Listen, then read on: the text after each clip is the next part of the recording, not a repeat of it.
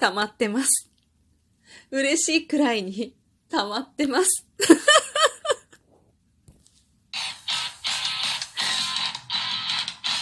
今日もなるようになるさ。こんにちは、アラフォー母ちゃんこと冬きれいです。この番組は私、冬きれいが日々思うこと、本の朗読や感想など気ままに配信している雑多な番組です。今回は、嬉しいお返しトーク。嬉しいお返しトークってさ、これ私がお返しトークを嬉し、何言ってるかかな。私がお返しトークをするのが嬉しいじゃなくて、嬉しいでしょお返しトークみたいな言い方だよね。まあ、いっか。というわけで、たくさんありがとうございます。随分と長い間配信していなかったのでね、長い期間があったのでね、少し溜まっております。ザッキーさんからいただきました。こんにちは。今日はザッキーが勝手にやっている企画、毎月19日はピンクの日で収録を頑張っているトーカーさんをリアクションで応援しようというのをやっていて、リアクションを多めに押させていただきました。ありがとうございます。そう。すごい来てたの。びっくりした。ザッキーさんだったんですね。ありがとうございます。声のトーンのお話面白い。レイさんが泣き寝入りするタイプとは思ってなかったです。緑の窓口は今でも調べてもらうことできますよ。ひどい生き因だったんだよ。声のトーンではないと思います。これからも収録マイペースで楽しんでくださいね。といただきました。ありがとうございます。そうなのよ、これね。あの、声のトーンで、大悟さんの動画を見た時の話ですよね。声のトーンで人はなんかこう無意識にね、声のトーンを変えて、相手に従順ですよとかさ、そういう威嚇とかね、いろんなことをこう表しているってやつだったんだけれども、まあ、駅員さんにね、こう低い声でね、新幹線のチケットくださいって言いに行けば、ひどい扱いを受けずに済んだのかなんて言ってたんですけれどもね。まあそうですよね。緑の窓口って、そう、口で言ったって、新幹線のチケットくれますよね。本当にね、もう言えよ、私って思うんだけど、言えないの。こんだけ口持ってるのに、こんだけ喋る口持ってるのに、言えないの。まあ、声のトーンじゃなくてもね。まあ、でも、なんだろうね。こう、醸し出してる雰囲気ってあるじゃん、きっとね。それがこうなんかなよなよしてたんだよね。学生の頃の私はね。というわけで、ザッキーさんありがとうございました。そして、これさ、次のお便り見るときどうするんだったっけ？思い出した、できた、できた。まずいな。大ホラさんからいただいております。こんばんは。お父さんのクリスマス、そんな評価までいただけたんですね。次も頑張ります。また今度はレイさんの負担が少しでも減るように物語だけじゃなくて、ちゃんと文章として読みやすいものを作れるようにします。話は変わって、僕もそろそろ自分なりのタイトルコールが欲しくて、レイさんはどうやって今のタイトルコールを考えられたんですか？よければ教えてください。ということでね、ほろりとしましたと一緒にいただきました。そう、お父さんのクリスマスよかったよねって何回言うねって感じなんですけど。またね、何か機会がありましたらね、参加させてくださいね。えっと、タイトルコール。あ、あれか、今日もなるようになるさってやつかな。この番組はうんちゃらかんちゃらっていう今日もなるようになるさっていうのも昔から思ってることっていうか、もう中学の時にね、読んだ漫画に書いてあったのよ。なん、今日もなるようになるさってこう、多分英語でファッテーは will be って書いてあって、そこにカッコして、今日もなるようになるさって書いてあったんだよね。そうだよねって思って、いい言葉じゃん。その前から、まあ、なるようにしかならないよね、みたいな人間ではあったんだけど、まあ、それ見てね、こう、自分の、よくさ、座右の銘みたいなの書かされるじゃん、いろんなところで。なんか履歴書じゃないけど、そういう、なんかそういうものの一つとして、まあ、こう、考えておいたもの。だったんだよね。で、まあそのうちもそういうの考えてると、それを常にこう意識してると、まあそういうふうに人間は生きていくもんだと思うんだけれども、このラジオトークを最初にね、あの、やろうと思った時も、なんかタイトル書かなきゃいけないじゃない。で、なし、どうしよう、どうしようとかって浮かんだのもそれしかなかったのよ。だから、よくわかんないけど、ラジオのタイトルとしてどうなのかもわかんないけれども、とりあえず書いてみたのね。書いてみたらなんか意外に好評だった？だった？みたいな。というわけでね、まあ、特にね、どうやって考えたとかじゃないんだよね で、この番組はなんちゃらかんちゃらっていうやつは、まあ、試行錯誤して、過去のあの収録をね、聞いていただいてるとわかると思うんですけれども、まだいろいろ変わってるよね。ごちゃごちゃごちゃごちゃ変わりつつ、ここに落ち着いたのが、一年も経たないかなくらいだと思うんですけれどもね。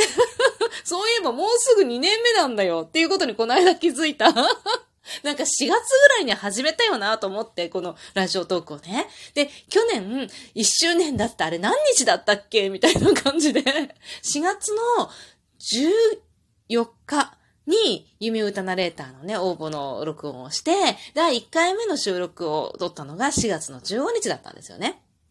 なので、もうちょっともうちょっともう一週間もしないかなぐらいで、いやーよく続いたね、2年。2年続いたら3年。3年続いたら4年が厳しいところなのかな。だから4年とかもこれから先ってどういう感じなのかわかんないよね。っていうかそもそも、このテーマなしでひたすら喋っていく、ただの日常のザリ事みたいなやつ、ネタ尽きない？どこまでやれるかわかりませんが。ま 楽しく喋っていきたいと思います。大五郎さんもね、タイトルコールね。なんか、あの、大五郎さんは毎回毎回こうテーマがあってさ、今、ノーウォーってやつやってるよね。ああいう風にして、こう、変わっていっていいんじゃないのかなと思ったりするけどな。最初は、あの、コロナダメージサポートっていうのが、もうその、大五郎さんのね、タイトルコールなのかなと思ってた。でもなんかこう、テーマごとにね、時期ごとに変わっていくっていうので、なんかいいような気がする。ないですか？まあ、なんか全然お役に立てなかったな。すみません。いつもありがとうございます。そして、ひがたまさんからね、3通ほどいただいてるんですよね。お返し投稿したことに対してありがとうございましたっていうのと、それから、これね、面白いのが、私が、こう、か、なんだろう、お便りをいただいたら、エアーお返し投稿しながらお便りを読んでるんですよっていう話を昔したことがあって、もうそんな感じで、あの、エアーお便りをしながら配信を聞いてくださっていたんだけれども、今回はこれエアーじゃなくて、本当にリアルタイムでね、お便りをくださってますね。お子様方のお言葉最高です。乗ってから爆笑させていただきましたね。これ1つ目来たんですよ。で、これ出したのが、なんか、子供に育てられてるっていうタイトルの、えっと、配信をした時だったんだよね。で、あ、子供のね、私を一生懸命育てようとしてくれている 言葉がけがいっぱいあって、で、それに対してね、笑っていただいてるんだと思うんだけど、そのすぐあったのにね、あ、先ほどのお便りは聞き始めてすぐに書いたもので、このお便りもまだトーク聞いてる途中に書いてます。エアお便りできず、リアルお便りしちゃいましたって笑ってるんですけど、今、彫刻を掘りすぎて壊すくだりです。これね、子育ては、彫刻みたいなもんだよって、こう一生懸命こっちがこう、ちょっと出っ張ってるかな、ここちょっと不格好かな、ここはもうちょっとこうした方がいいかなとか言って、こう掘ってる間にガボっていっちゃったとかね。そういうことをして、まあ人はね、子供を育てていって、いろんな、いろんな才能を削ったりしてるんだよねっていう話を、まあだからしてたんでね、まあ要、ほっといた方が よく育つんじゃない？みたいな話をしてるところだったんだと思うんですけれども、その、まあ、真ん中あたりかね、トークの。で、またお便りいただいてます。ありがとうございます。リアルタイムのお便りも面白いね。というわけで、ひがたまさんありがとうございました。そして、もう一通大五郎さんからいただいてます。レイさんよかったしばらく収録も上がってなかったし、ライブも見かけなかったようなので心配しておりました。お子さんも成長されたんですよね。子供は親の鏡なのでよかったじゃないですか。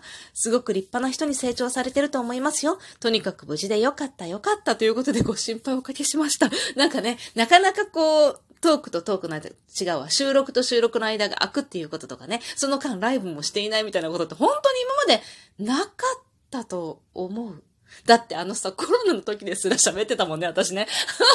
だかなかったと思うんだよね。だからね、もうほんとなんか、こう、つぶやきか何かにでも書こうかなと思ったんだけど、なんか、何書く？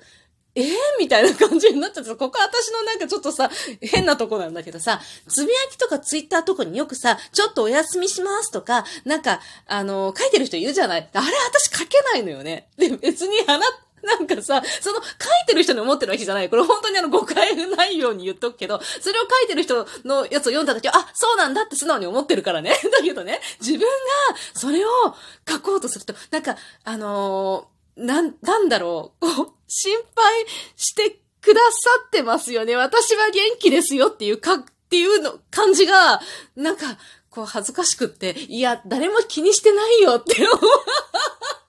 思われない？思われないとか思いながら、なんかね、本当に、いやー、まあ、変な、変な感覚よね。こんだけ喋るんだから言えばいいじゃんね。なんか、配信滞ってますけど元気ですって書けばよくない？って思うのよ。何回も書こうと思ったんだけど。いや、あん、そんな、別に、みんな、日々こう、忙しく生きてるんだから、私の配信が1週間や10日なくたって、大して気づかないよなって思っちゃうのよ。で、まあまあ、そんなにね、誰もね、気にしてないよね、どうせとか、卑屈になってるわけじゃ全然ないんだよ。全然そんなわけじゃないんだけど、なんかさ、わかる？ね、わかる？そう思っちゃうんだよね。で、なんか書けなくてさ。もう、ね、すいません。ご心配おかけしました。元気でやっております。そして、もう一つ、イトさんから、これね、月末のサンクスギフトの時ですね。サンクスギフトと一緒にいただきました。あ、さっきね、大五郎さんね、えっと、美味しい棒と一緒にいただいております。ありがとうございます。そして、イトさん。心の友だと思ってます。ハートっていただいたんですよ。嬉しくない？すっごい嬉しく、もうなんかね、お便りをね、こう抱きしめたかった無理ないんだけどさ、スマホの中なんだけどさ、すごいありがとうございます。このサンクスギフト、私はね、少しずつ、あの、思いついた時に、思いついた時っていうかさ、このね、今回のサンクスギフトも、ちょっと2名の方に遅れたんだけど、多分ね、超ギリギリで届いてんの。12時の1分前とかだったんじゃないのかなと思うんだけどさ、あ、パってね、ラジオトークを開いたら、あるのよ、サンクスギフトが。あ、月末のサンクスギフトの日じゃんとか思って。なんか、前回も確かに2名ぐらいにしか遅れてないんだよね。気づいた時に。はぁって思ってさ、毎月毎月思うんだけど。永遠と届かないかもしれないね、全員には。サンクスギフト、いつもありがとうございます。というわけで、またね